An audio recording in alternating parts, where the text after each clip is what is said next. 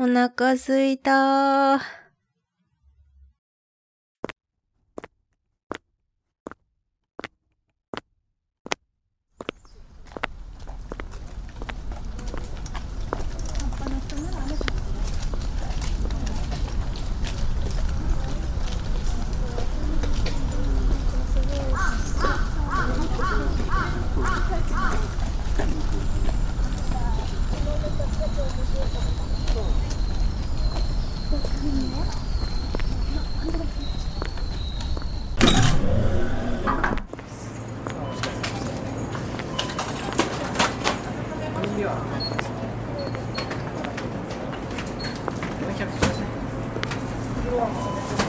のーグルトにしようかな。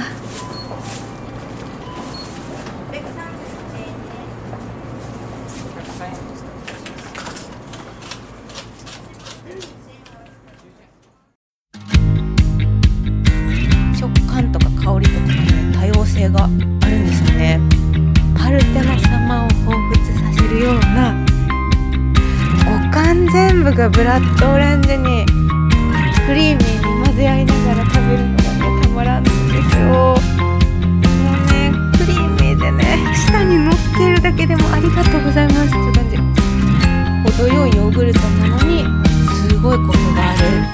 ころが推しポイントです。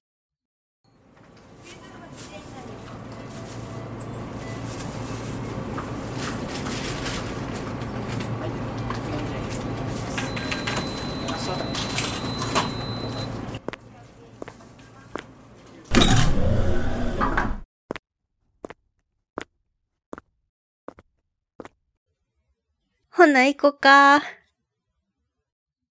向井さんのヨーグルトーク。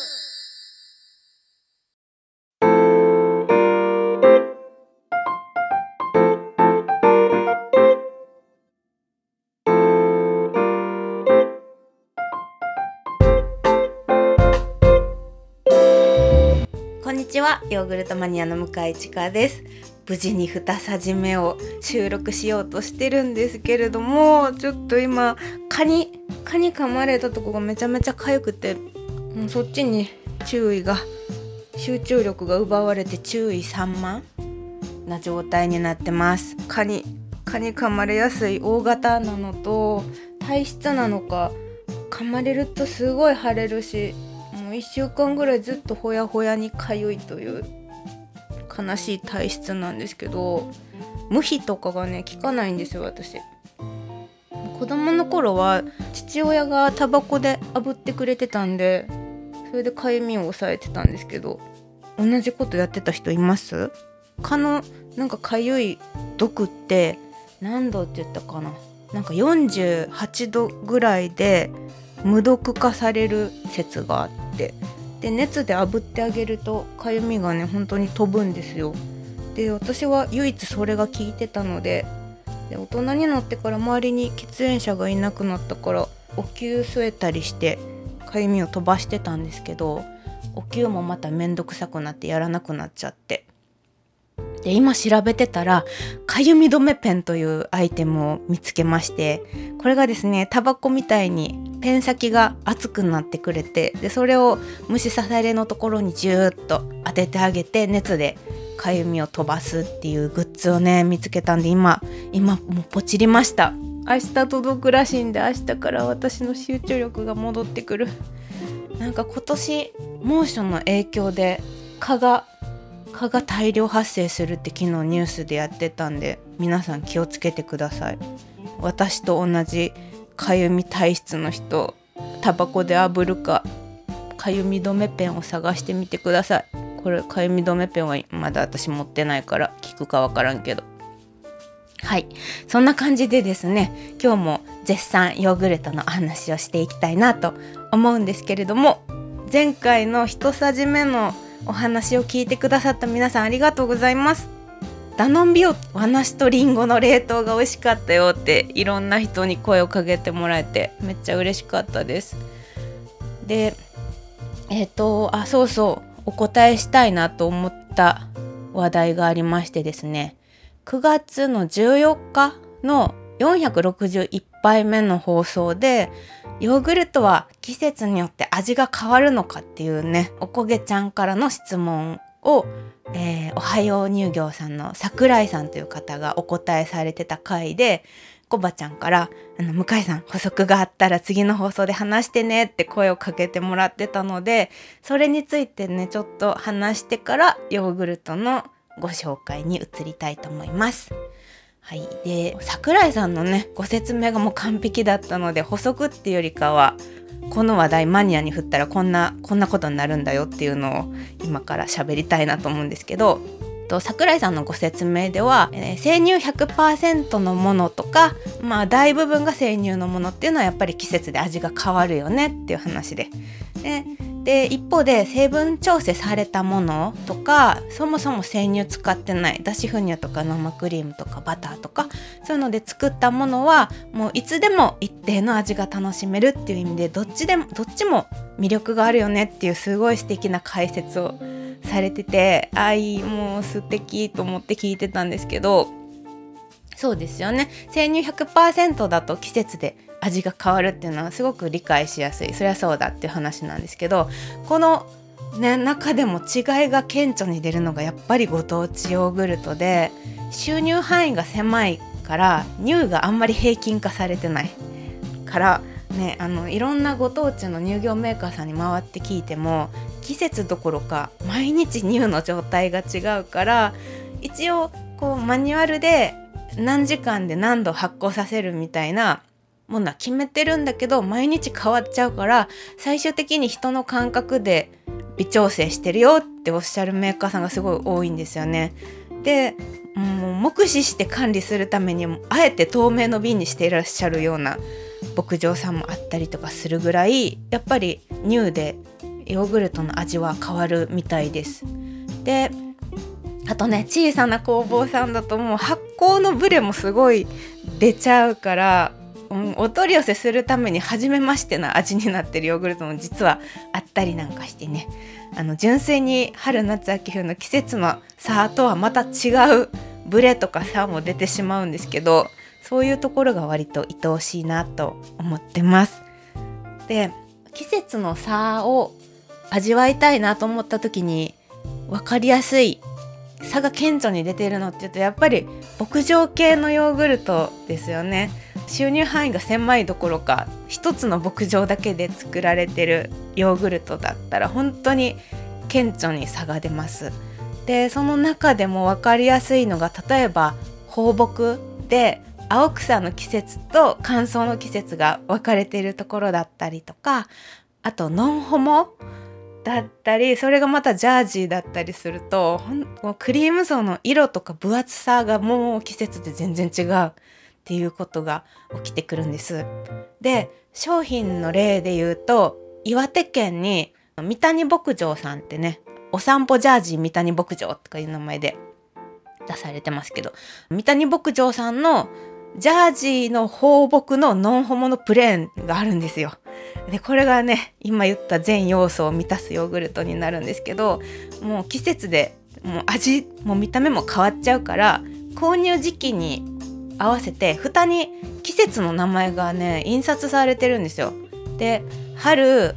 新緑夏秋冬の5シーズンでもうパッケージ蓋が変わりますっていうぐらい味が変わるっていうヨーグルトがあるんで季節を楽しみたい場合はそういうブランディングでちゃんと季節を出してるヨーグルトとかを試されると分かりやすいかなと思います。であと季節の差で面白いのが幸せチーズ工房さんのヨーグルトこれね今年絶対12月にお取り寄せしようって思ってるんですけどこれご存知ですかね？北海道にありがとう牧場さんって有名な牧場さんがあるんですけどここの生乳を使ってチーズ職人の本間さんが作ってるヨーグルトなんですよね。でありがとう牧場さんって珍しいことに季節性繁殖で牧場やられてて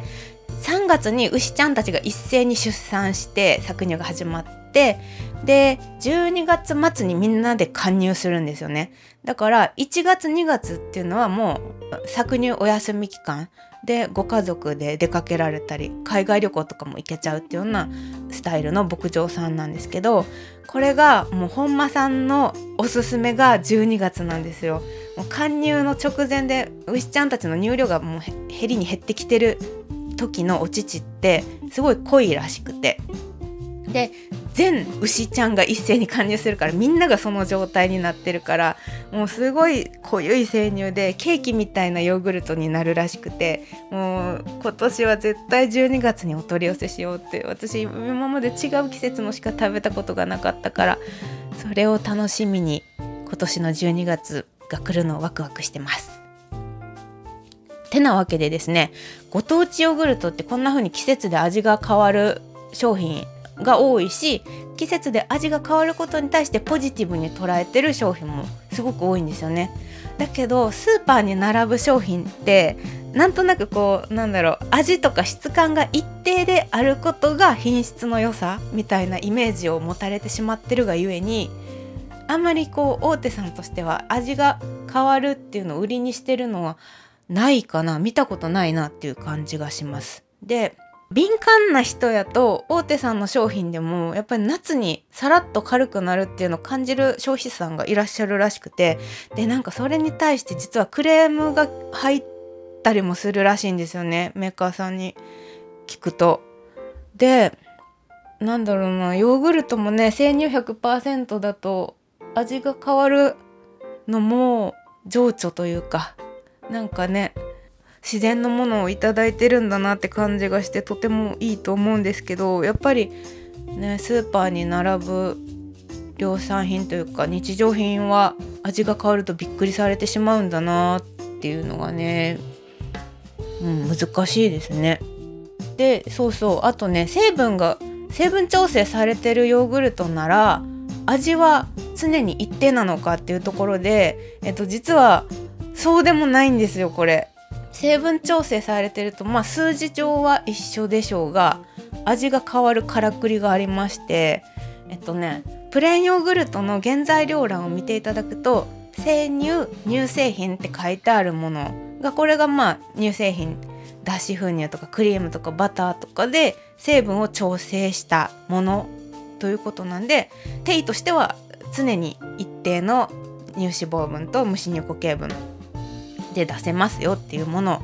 ではあるんですけどこれまずちょっと説明したいのが原材料欄で乳製品って書いてしまう理由は何なのか脱脂粉乳って言わないんだとかクリームって言わないんだっていうところをあのねちょっと健康意識の高い消費者さんがこの乳製品ってまとめて書くのは怪しい。なんか添加物でも入ってるんじゃないのっていう風に質問してくださることがたまにあるんですけど決してそういう意図があるわけではなくてですね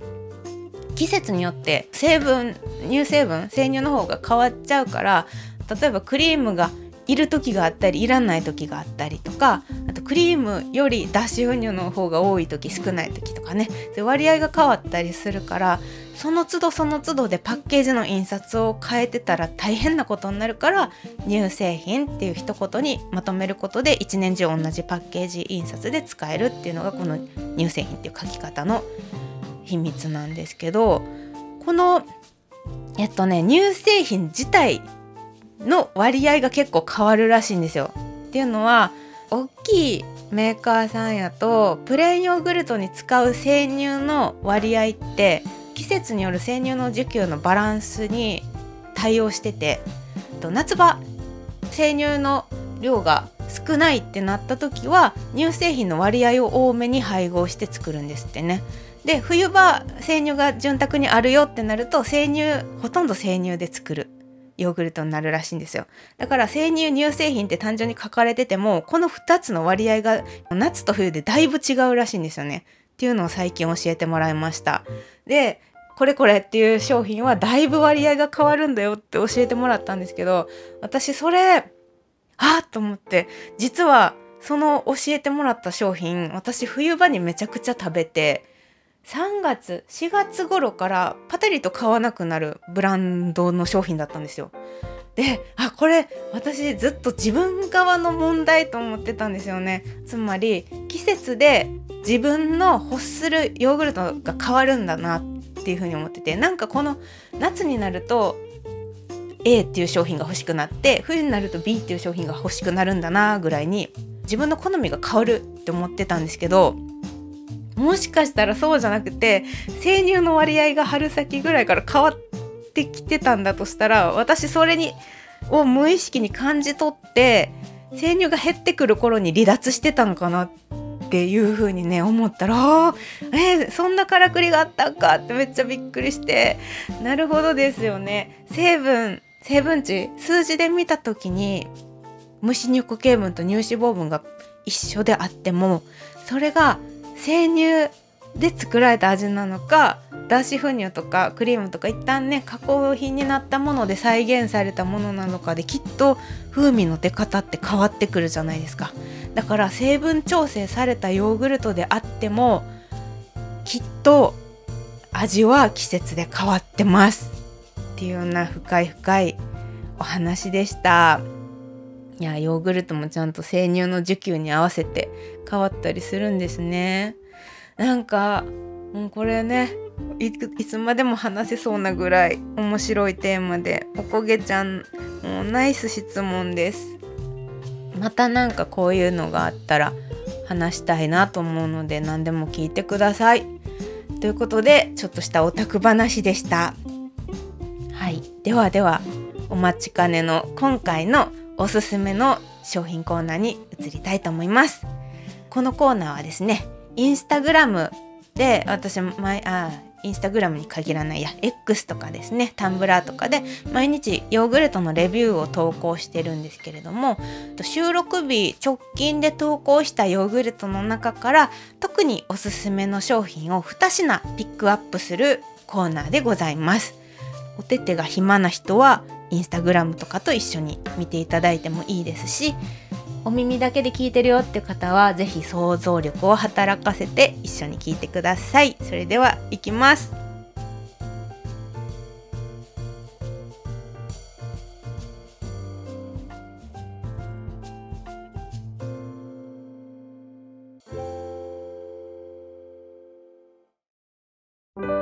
お乳の味わいがじわーって出てくる。さんのヨーグルトーク。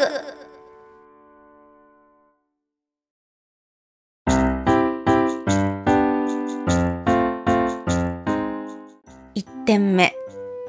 ベビーダノン桃緑黄色野菜。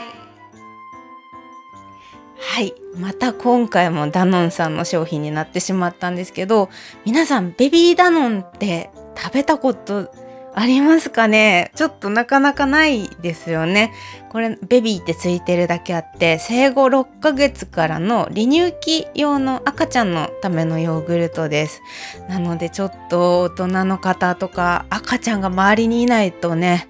なかなか手に取らない商品なんですけど実はこれ大人が食べてもめっちゃくちゃ美味しいんですよ。でねダノンさんのヨーグルトの展開ってってめっちゃ面白いなと思うんですが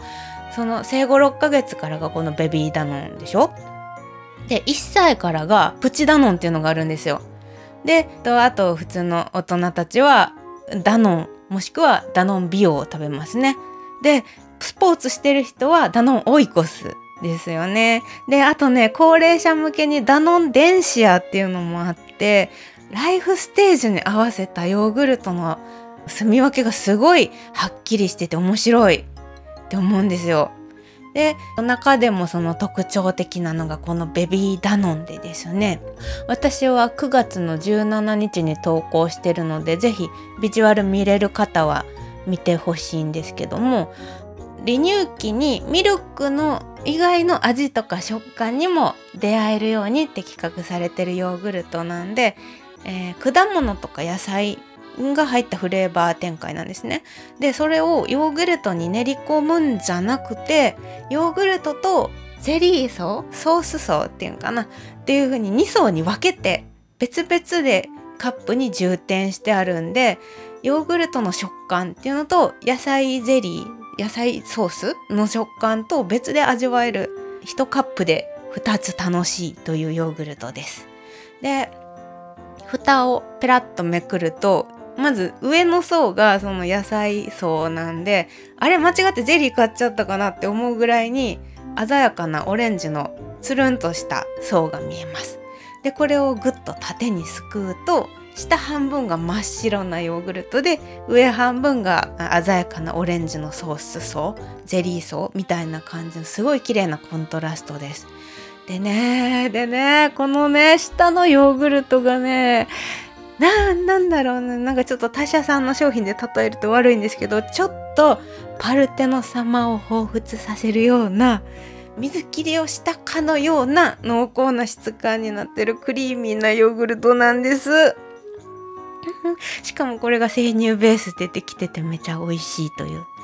ねこのヨーグルトのとこだけでも食べてもめちゃめちゃ美味しいんですがこれをね上の野菜と果物のソースなのかゼリーなのか分からんけどこれと一緒に口の中でフルーティーにあのクリーミーに混ぜ合いながら食べるのがねたまらんのですよ。でこれスプーンで食事をし始める離乳期にね合わせたようにちゃんとねスプーンからこぼれづらいような質感にしてるんだろうなって思いますだからヨーグルトも水切りみたいにねっとり固めになっててで上のゼリー層もですねゼリー層じゃないんですよ。あのゼラチン使ってなくてなんかでんぷんかなんかで固めてんのかな。なんでプルプルした感じじゃなくてちょっとザラッとこう密度のあるような感じの層で、えー、これもねスプーンからちゃんと落ちない固形の形のあるものです。でヨーグルトの部分ね無脂乳固形分12.0%なんでだいぶ濃いですね。でこの上のオレンジ色のゼリーなのかソースなのかこの層の部分は盛りだくさんで桃のピューレえーと、人参ほうれん草小松菜ブロッコリーアスパラガスの野菜汁であとかぼちゃとさつまいものペーストが入ってるんですって。で多分桃が一番多いから桃の甘い香りがベースではあるんですけど食べてみるとちゃんとね人参人参の香りがきたってなったりあとかぼちゃとかさつまいものほっこり感がちょっとザラッとした質感のおかげもあるんですけどそれを感じたりして確かにこれはこれはこれもある意味食育なのかもしれないっていうぐらい食感とか香りとかがね多様性があるんですよね。うん、なのでなんかきっとこれで赤ちゃん離乳期の赤ちゃんの食の経験が豊かになっていくんだろうなっていうのがよくわかるっていうのとそれが香料とか着色料で作られた味じゃなくてちゃんとね素材の色とか香りで作られてるっていうとこはね安心できるなっていうところなんですけど本当にねこれ赤ちゃん用と侮るなかれで大人が食べても美味しいのであのほっこりほっこり系かぼちゃとかあのさつまいものほっこり系がお好きな方とかクリーミーなヨーグルトがお好きな方はね是非このベビーダノン桃緑黄色野菜見つけたら買ってみてください。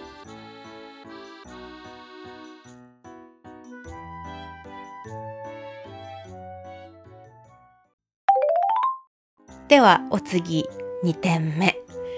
国立ブラッドオレンジミックスヨーグルトということで、これはですね、父安さんのヨーグルトなんですけど、えー、父安さんって広島のメーカーだからなのか、これね、関東でなかなか出会えないんですよ。コバちゃんの地域とかではどうですかね？もっと売ってんのかな？うちの周りやと本当に全然売ってなくて、広島のアンテナショップまで買いに行ってきました。で私の SNS には9月の19日に載ってるのでよかったら見てください。で父安さんって言えばねチーボーかわいいあのチーボーで馴染み深い結構なんだろうカジュアルに食べれる子供から大人までみんな好きなロングセラーのヨーグルトっていうイメージがあるじゃないですか。だけどこの国立シリーズっていうのはねちょっとワンランク上のブランドラインでして生乳に生クリームを加えたまあ、その名の通りコクのあるリッチな味わいが売りのシリーズなんですよ。で、うん、とこの9月の4日にね新発売されたのがブラッドオレンジミックスっていう新フレーバーでもうねただのオレンジじゃなくてブラッドオレンジっていうところで来るのがやっぱりこのコクリッチシリーズだなっていう感じがするんですけどシチリア産のブラッドオレンジの果汁が使用されてるらしいです。でね開けるとね綺麗なサーモンピンクなんか夕焼けみたいな綺麗な色のヨーグルトででオレンジの果肉がねあの粒一粒一粒でちょんちょんちょんって入ってる感じです。でねこれヨーグルトの滑らかさがすごいんですよ。もうねクリーミーでね舌に乗ってるだけでもありがとうございます。っていう感じ。もうすんごい幸せな舌触り。で本当に名前の通りにリッチなコクがあって。でもね重くないんですよ。すごい口どけが良くて。生クリームが入ってるって言っても乳脂肪分3.5%なんて全然普通で。そんな脂質脂質してない。ね程よいヨーグルトなのにすごいコクがあるっていうところが推しポイントです。でねこのブラッドオレンジの広がり方がまたねすごくて。口に含んだ瞬間にわあなんか果汁が果汁が溢れるっていうぐらいにね香りがもう口いっぱいに広がってあとあとあれが粒が入ってるからたまにシャリって噛める瞬間があったりするんで五感全部がブラッドオレンジに満たされるっていうぐらいオレンジも豪華です。だけどそのオレンジの勢いに負けず劣らず乳のコクとリッチさがやってくるっていうねもうああ楽しすぎるヨーグルトなんで。もうね国立チシリーズは全部名作やからもうコクリッチがあったら全部買ってほしいぐらいにすごくて。うん。はいそんな感じの素晴らしいヨーグルトが父安さんから出ておりますので是非是非これも試してみてください。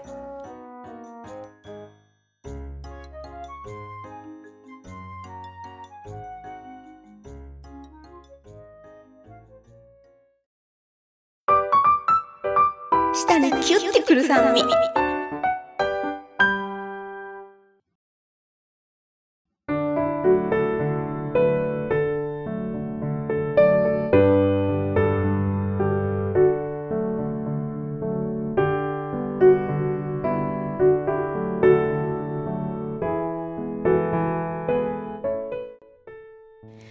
ということで2品おすすめヨーグルトをご紹介させていただいたんですがいかがでしたでしょうか？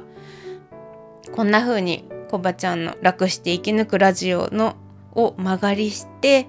2週間に1回ぐらいのペースでおすすめヨーグルトのご紹介とヨーグルトのマニアックな雑談をやっていけたらなと思いますので今後ともよろしくお願いします。えっ、ー、と小腹の皆さん大切なコバちゃんの放送をね一部こうやって曲がりしちゃって申し訳ないんですけどあったかいメッセージいただけてすごい嬉しかったです。ありがとうございます。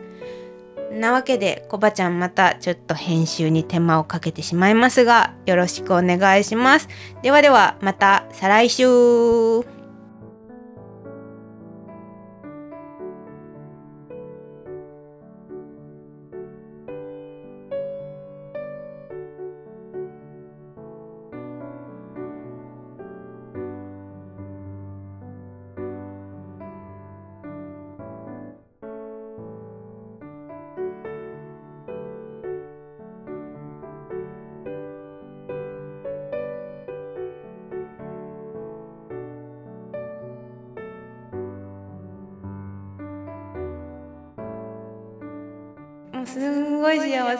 す